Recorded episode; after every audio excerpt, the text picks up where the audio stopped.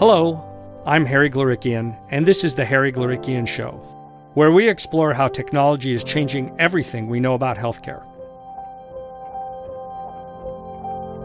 If you live in the United States and you've ever had your doctor prescribe a new medication, you've probably had the following experience.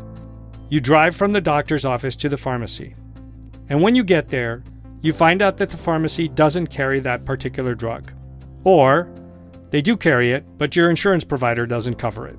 Or your insurance does cover it, but they require prior authorization, which means you have to get back in touch with your doctor and ask them to tell the insurance company that you really do need the medicine. Or you already have prior authorization, but you haven't met your annual deductible yet, so your out-of-pocket cost is much more than you expected. If any one of these problems crops up, the chances that you'll actually get your prescription filled on the day you need it go way down.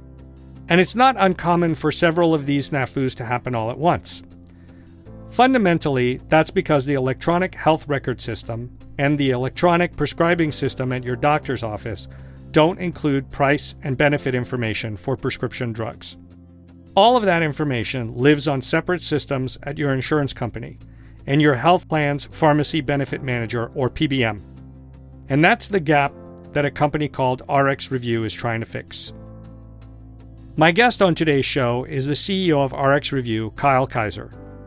We talked about the software they've built to make drug cost and coverage information available within the major EHR systems.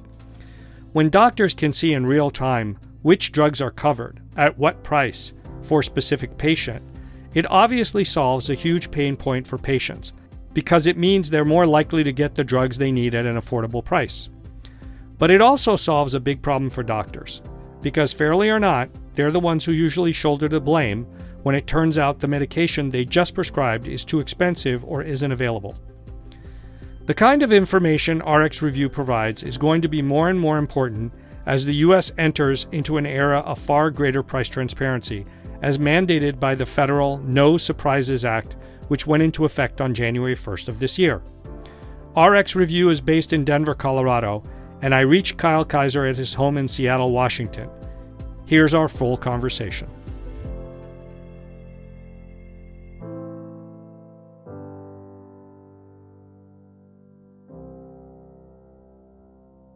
Kyle, welcome to the show. Thanks, Harry. Happy to be here. So, you know, we were just talking. You're in Seattle and I'm in Boston. I don't think we could be much farther apart when it comes to this particular country. Yep. But let's start with a little bit of background, right? So you're the CEO of RxRevu, and can you tell us a little bit about sort of the origin story about how you got started here? I mean, I understand your co-founder, Dr. Kevin O'Brien, had an interesting experience trying to get prescriptions filled for his mother, Lucy. But what's the rest of that story? You know, what did that story reveal to you about what's broken or missing in the way that doctors prescribe medicines, or, you know, where the way that maybe payers approve prescriptions? Yeah, absolutely. So a little background on Kevin's story. Yeah, Kevin was initially inspired to do this because he wanted to solve a problem for his mom. She had a outsized out-of-pocket spend for meds. Like any good son, he wanted to help solve a problem for his mom. He used his expertise to find sort of ways to save on those medications, and that inspired him to start doing that in his clinic for his patients more comprehensively. So he was, way ahead of his time and putting in all of this extra effort to really help find prescription options for patients that they could afford more easily. And that was the initial inspiration for what we've done today, which is connecting the point of care and clinical decision-making with cost and coverage information that's real-time and patient-specific and location-specific and moment-in-time-specific, because all those things matter as inputs into a price. So, really the challenge we've been focused on is largely that, the clinical decision-making process has been pretty much disconnected, right, from marketplace information. So, anything that impacts the purchasing of that care. And that was okay in a world where deductibles were low, formularies were relatively inexpensive and simple. But that world's changed dramatically over the last 10 to 20 years, right? As consumer-driven healthcare has become the way of the world, and first dollar risk is now, you know, at the feet of the patient, is that patients are now demanding that providers can consider not just what's best from a clinical perspective, but also set expectations around costs, set expectations around any restrictions that exist, and be an advocate for access to care. And that's the problem we're solving. We're building an access network. And within that access network, we help drive affordability and speed to care for patients. And we're doing that with a number of stakeholders, but at a high level, that's what we're trying to accomplish. Well, you know, it's interesting, right? You know, entrepreneurship 101, solve a real need, right? So that there's a market there because everybody wants it. But so, I mean, look, I think everyone in the United States has probably had experiences similar to Dr. O'Brien's mom. I mean, you get to the pharmacy, you find out that the medication your doctor prescribed isn't covered by your plan, or you find out that the copay is outrageously high. But behind their personal experiences, I bet most people don't have a concept of how big and widespread this problem is. Do you have any maybe statistics that might illustrate the scale of the problem, or how much money is wasted in the medical system because of these disconnects? I mean, I'm wondering how many prescriptions get abandoned, or how many patients don't get the meds they need. Yeah, I mean, at a macro level, you know, the prescription drug market makes up, you know, just over $500 billion, right? And, you know, estimates are that a third to even as much as a half of that is waste. And waste in the form of, you know, medications that aren't taken as prescribed, aren't delivering the right outcomes. I don't, it's hard to find actually a stakeholder in the supply chain that's delivered more value than meds themselves. I mean, if you think about, you know, the innovation in that world over the last 30 years, it's second to none. But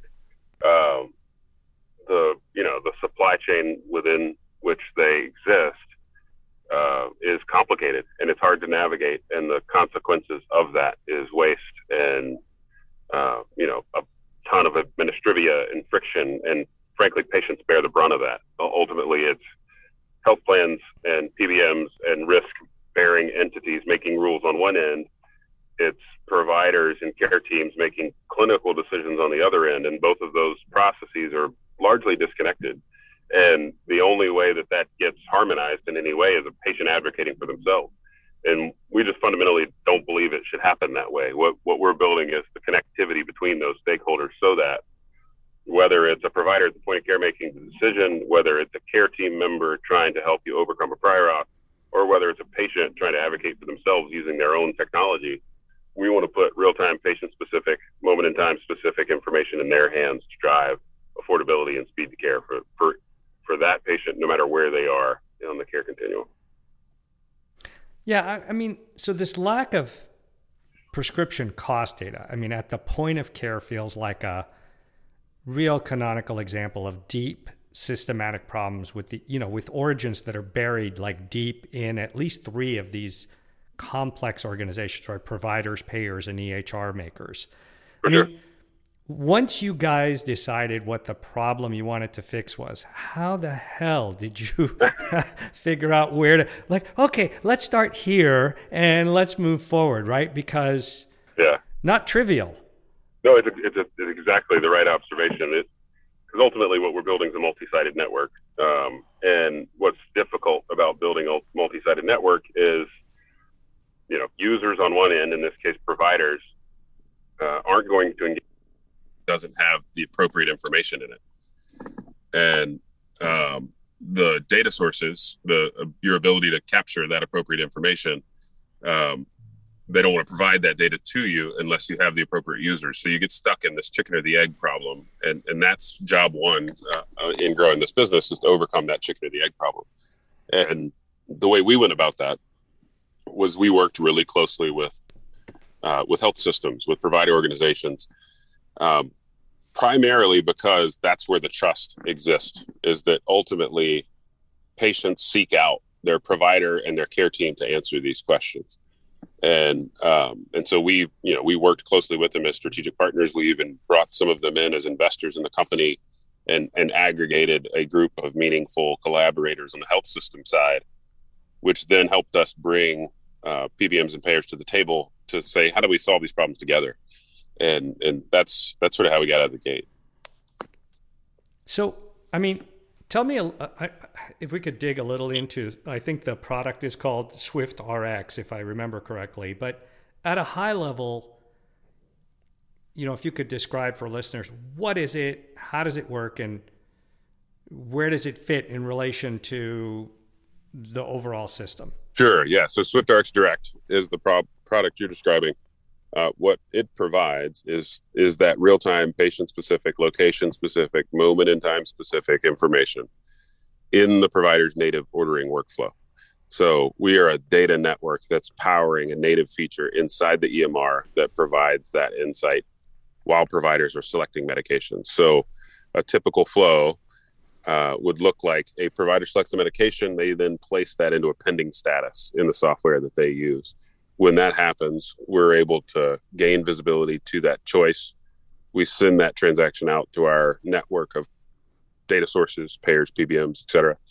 And what we get back is the price that is patient-specific. We have formulary insights, so prior auth, quantity limit, step therapy, those sorts of things.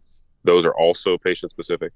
And then most importantly, we get back alternatives, and those alternatives come in two forms. They're either a lower cost medication or a lower cost pharmacy where the patient can fulfill that medication. And that's sort of the core information that we then render back into the e-prescribing workflow. And we only interrupt those providers' workflows, or we and our EMR partners only interrupt those providers' workflows when there's relevant information to consider. Because as I'm sure being deep in this world, provider engagement is tough, and you really have to be thoughtful about when is the appropriate time to intervene, and when do we want to sort of get out of the way and make sure that when we are intervening, it's meaningful and understood to be meaningful. Yeah. So I heard a lot of what you said. I want to maybe summarize all the, a few of these areas that people run into problems, but to try to understand sort of, what are the big problems you had to solve to get it to really work? Because I'm just trying to get my head around the magnitude of the data headache here, right? So if you'll allow me, I'll just try to break it down into parts, and then you can tell me how you're bridging all of these. So for one thing, there's the patient-specific data about what kind of insurance each patient has and what level of benefits they have. And none of that is stored in the EHR at the clinic, as far as I know. Typically, the EHR would only list the patient's group number, subscription number, maybe the RX bin number. And then separate from all that, every insurance has a formulary of drugs they'll cover, and sometimes a schedule of different copay amounts for those drugs. And those formularies change every year and even more often, right? And then there's a patient's actual prescription data, which may live in their EHR or may live in a different system at the pharmacy. And then on top of that, there's this obscure black box system of prior authorization criteria that insurers may use to deny a prescription if they don't feel like paying for it. So the fact that the system is so fragmented is a familiar story to anybody who listens to this show. But tell me, how on earth you were able to sort of get all this data under one roof, so to speak. Is there a specific architecture of the SwiftRx system that makes you good at collecting all of this changing data and presenting it to the providers in real time? Yeah, the only other element I'd add to your complexity salad is also benefit design, right? Is that the out-of-pocket cost can be and is dramatically different based on where you are in your coverage, right? If you're a commercial member with a high deductible, you're bearing the in-network negotiated rate inside that deductible. And that changes pretty dramatically once you reach your deductible. Or if you're a Medicare member, there's the donut hole. All of those things are also inputs complexity to add to this. So to answer your question, it's really working closely with the stakeholders that control those or that are the source of that data, right? You really can't get to an accurate price without working with those data sources specifically. So we work closely with the PBM, with the payer, and we do more or less a mock adjudication. So the same type of adjudication activity that happens on their end when a patient arrives at the point of sale is happening when a provider's making a prescribing decision in this case. I mean, I can tell you, like, the last time I had to sit and choose an insurer, and you would think that I'd be better at this than most. I remember having to take 2 Tylenol, right? Because when I got done, because I thought my head was going to explode. And I could honestly not say to you, I made the best choice. It was, at the end, it was almost like a, Hail Mary guess with all the complexity. And the other thing that I keep thinking about is when I used to watch... I think if you have kids, you've watched The Incredibles, and there's a point in the show where the manager says they're penetrating our inside of our systems to understand how to get the system to pay them or whatever. It feels like it's that level of complexity, and you really need a sophisticated system to sort of bring all that information together to make sense of it all. Yeah, that's true. And it is dynamic. It is highly variable, and it's very different from administrator to administrator, right? And what I'm, a specific example of that, right, is that the responses we get back are not, across the board consistent that, here's an error and here's what that error means. And that error message is consistent from health plan to health plan. That's just not the way the world works, right? Is that the error messages are specific to those claim systems, because ultimately on the other side of the fence, right, these are mainframe systems in some cases that were designed decades ago that they've then created a layer to expose to the outside world, in this case us,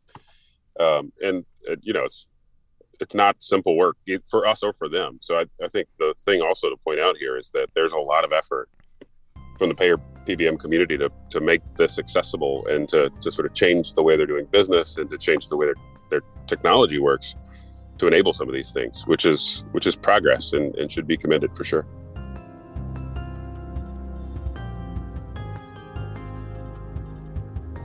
Let's pause the conversation for a minute to talk about one small but important thing you can do to help keep the podcast going. And that's leave a rating and review for the show on Apple Podcasts. All you have to do is open Apple Podcast app on your smartphone, search for The Harry Glorikian Show, and scroll down to the ratings and review section. Tap the stars to rate the show, and then tap the link that says write a review to leave your comments. It'll only take 30 seconds, but you'll be doing a lot to help other listeners discover the show. And one more thing. If you like the interviews we do here on the show, I know you'll like my new book, The Future You: How Artificial Intelligence Can Help You Get Healthier, Stress Less, and Live Longer.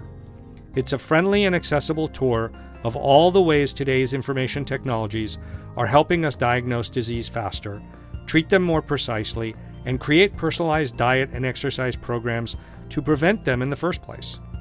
The book is now available in print and ebook formats.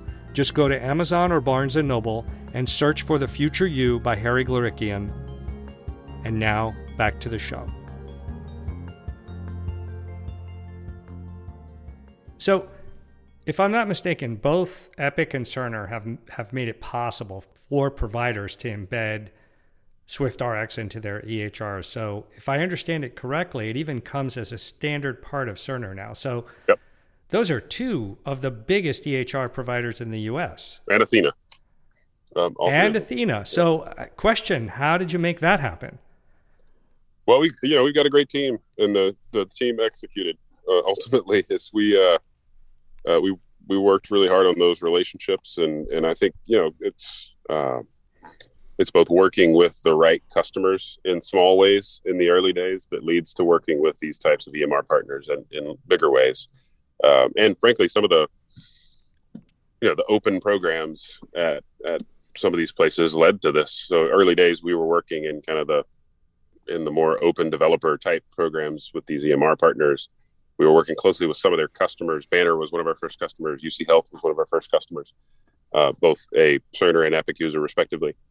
And, it was working in small ways to solve these problems together with those health systems that led us both to interacting with PBMs and ultimately building these enterprise level relationships with the EMRs. And it's earning the trust, it's delivering for these customers, and then earning the right to do this at scale. And we're to a point now where we'll do almost 100 million of these transactions this year, and it's grown fast. That's a lot of data flowing back and forth. But so let's ask the money question. Like, what's the business model? Who ends up paying you? Is it the provider? Is it, buying Swift as an add-on to the existing EHR? How does that work? It's the risk-bearing entity, ultimately. So, think about that as payer and PBM in most cases. There are cases where we work with health systems, and there's some things we do that are either, channel related or related to specific needs that they have when they're that risk-bearing entity. But at a high level, we follow the risk, and we want to work with the customer that is bearing that risk, because ultimately they're the ones that stand to benefit from an optimized prescription choice. Okay, so that everybody gets a clear idea of, like, can you give me a before and after picture at a clinic that brings SwiftRx into their EHR? Sure, yeah. So, this is probably an experience many of the listeners have had, right? Is that before SwiftRx, you interact with your physician. They diagnose you with whatever condition they've perceived. They select a medication. They route it to the pharmacy. You go to the pharmacy and cross your fingers that all of the requirements have been met, and that is at a price that you can afford. If there is a prior auth, or if that's too expensive, when you arrive at that site of fulfillment, you discover that, right? And if there's a prior auth that's not been completed, then you got to go through that prior authorization process, and you're not picking up that prescription today. If it's a price you can't afford, you got to figure out how to pay for it. And there's a variety of ways that happens, but ultimately it's up to the patient to figure those things out. In a world where SwiftRx is installed, the difference is, as that prescription decision is happening, we notify the prescriber of the patient's out-of-pocket cost, in some cases, even the plan cost associated with that choice, any restrictions that exist, like prior auth or quantity limiter or step therapy. And we also notify them of any lower cost alternatives. So in many cases, simple changes make big differences in the out-of-pocket cost. And it might even be something as simple as, time release metformin can be hundreds, if not $1,000. And regular old metformin's $4 and has been $4 for decades. So it's, some of those almost unintentional, I hesitate to call them errors on the provider side. It's just, they're making choices based on their own sort of clinical expertise, but they don't know these things, right? They don't know how a time release metformin might be reimbursed for one of the 10 or 12 payers that they may see in a given clinic day. So it's just providing that insight up front so that they can make those decisions and understand the trade-offs. Is time release really important, or is this patient going to be fine? And is that out-of-pocket cost for a med going to prevent them from being able to actually take that medication? And as a result, they're not going to receive any of the clinical benefit. So ultimately the $4 option is probably better. So it's really connecting that clinical decision-making process with all of the complexity that exists on the payer and PBM end, so that we can get the decision right the first time. And the patient shows up at the pharmacy, they know how much it's going to cost, they feel comfortable that they can pay for it, and they're either aware of the prior auth and have already completed the requirements, or have some level of expectations set to how to complete those requirements. So, like, for all the reasons we've been discussing, right, doctors traditionally have been able to stay somewhat separated, or maybe call it shield, from discussions about drug prices. I mean, they just prescribe a drug, leave it to their office staff or the patient or their pharmacy to figure out whether it's covered. But now for organizations that are using your system, that are built into their EHR, a clinical encounter it can involve essentially going shopping in real time for the best drug at the best price. I mean, in your experience, how do doctors like being pulled into these decisions? I mean, I can see how it'd be great for patients, but I wonder if doctors are equally excited. One of the things that's been the most surprising to us around this subject specifically is patient out-of-pocket cost is one of the most requested pieces of information in a primary care clinic because it's so complex and it creates so many callbacks and it creates so much patient dissatisfaction because ultimately the patient's going to, at some level, hold that prescriber accountable for that decision. And if it's really expensive med, there's an assumption that the provider knew that already or should have known that, whether that's true or not. And so what that's resulted in is primary care providers want this information. They want it. They want to have this at their fingertips when they're making decisions. It's the world's certainly changed in that way. So I think, it's becoming a part of the standard of care, being able to consider cost because, to the point earlier, the only medication that works is the one the patient can afford. And so you really have to consider those things because of the way our sort of healthcare payment infrastructure exists, right? There's just patients are bearing a dramatic portion of that cost these days, and you got to consider that as a part of the way you deliver care. I mean, I almost feel like your company is pushing these providers and payers and, to fix the prescription benefit system or making them more efficient or compatible. Yeah, I think there is I maybe describe it as rationalizing, right? I don't think that a clinical team at a PBM and a P&T committee at a health system have dramatically different opinions on what medications should be prescribed for what conditions. The friction exists in that they're making those decisions in isolation of one another. So I see our role as a connector to help. In a value-based world, the incentives start to align between risk-bearing entity and health system. And many times the health system becomes the risk-bearing entity fully. And so our goal is to empower providers to understand those things in real time, to manage the complexity for them, only engage them with the information that makes a difference in the decision they're trying to make, and ultimately create a better experience for the patient, better outcome for the patient, and a less burdensome process for the provider organization. As we all know, I mean, the American medical system is famous for sending patients surprise bills after a clinical encounter or an emergency room visit, right? Where a bandage or an aspirin can carry some crazy prices that I've seen.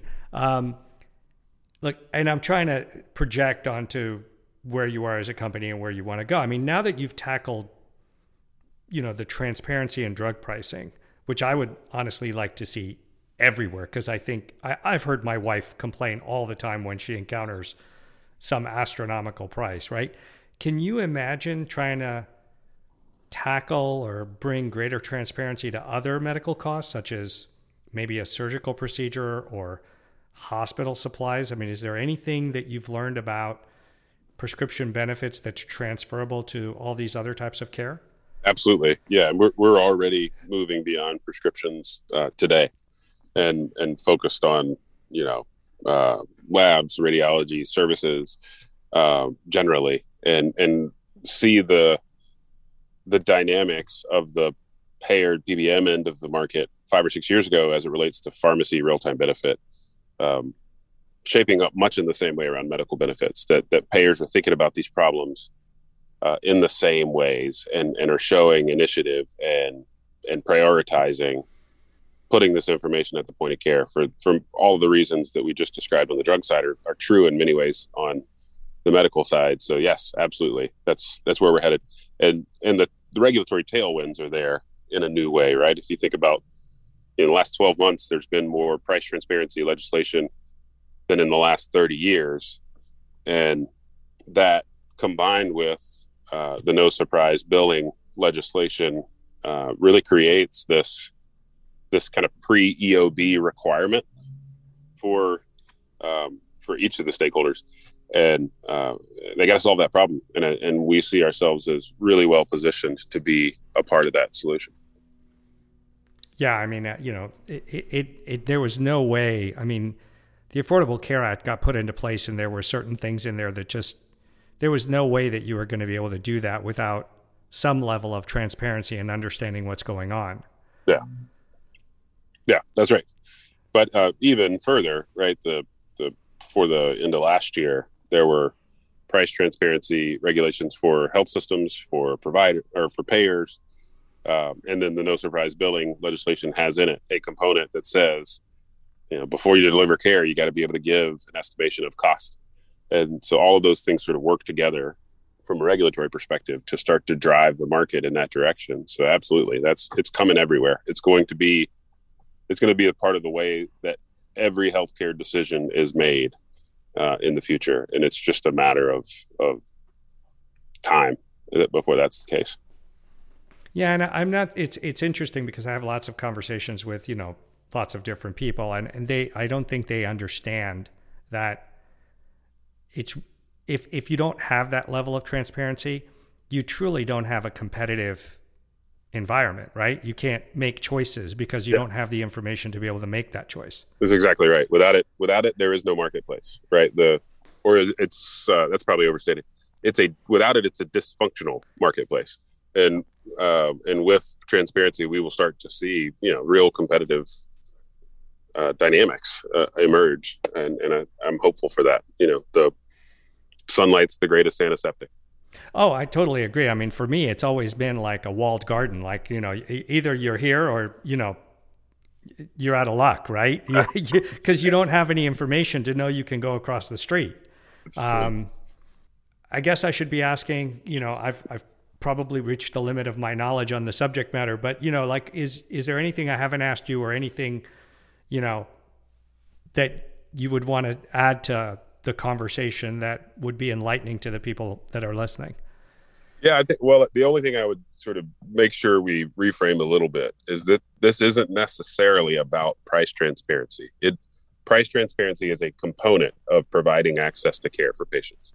And that's ultimately what we continually focus on inside of our company, that, you know, price is an input, affordability is an input, convenience is an input, you know, the ability to actually receive the prescription is an input. We're ultimately trying to make sure that affordability and speed to care lead to better outcomes. And that's an access story, not just a price transparency story. And so that's the only sort of reframe that I'd offer, is that ultimately this has to lead to, you know, better health, people getting healthier, getting the care they need, being able to afford the medications that they need. And that's the work. And, you know, we're going to stop at nothing to make sure that happens. Excellent. Well, it was great talking to you, Kyle. I wish you great success, because, I mean, whenever anybody talks to anybody, I'm like, I know I could be benefiting from all of this, so I want everybody to be successful. Well, we appreciate the well wishes, and we'll be working hard to ensure that that's the case. Excellent. Thank you so much. All right. Thanks, Harry. Bye-bye. That's it for this week's episode. You can find a full transcript of this episode, as well as the full archive of episodes of The Harry Glorikian Show and Moneyball Medicine, at our website. Go to glorikian.com and click on the tab Podcasts. I'd also like to thank our listeners for boosting The Harry Glorikian Show into the top 3% of global podcasts. If you want to be sure to get every new episode of the show automatically, be sure to open Apple Podcasts or your favorite podcast player and hit follow or subscribe. Don't forget to leave us a rating and review on Apple Podcasts. And we always love to hear from listeners on Twitter, where you can find me at @HGlorikian. Thanks for listening, stay healthy, and be sure to tune in 2 weeks from now for our next interview.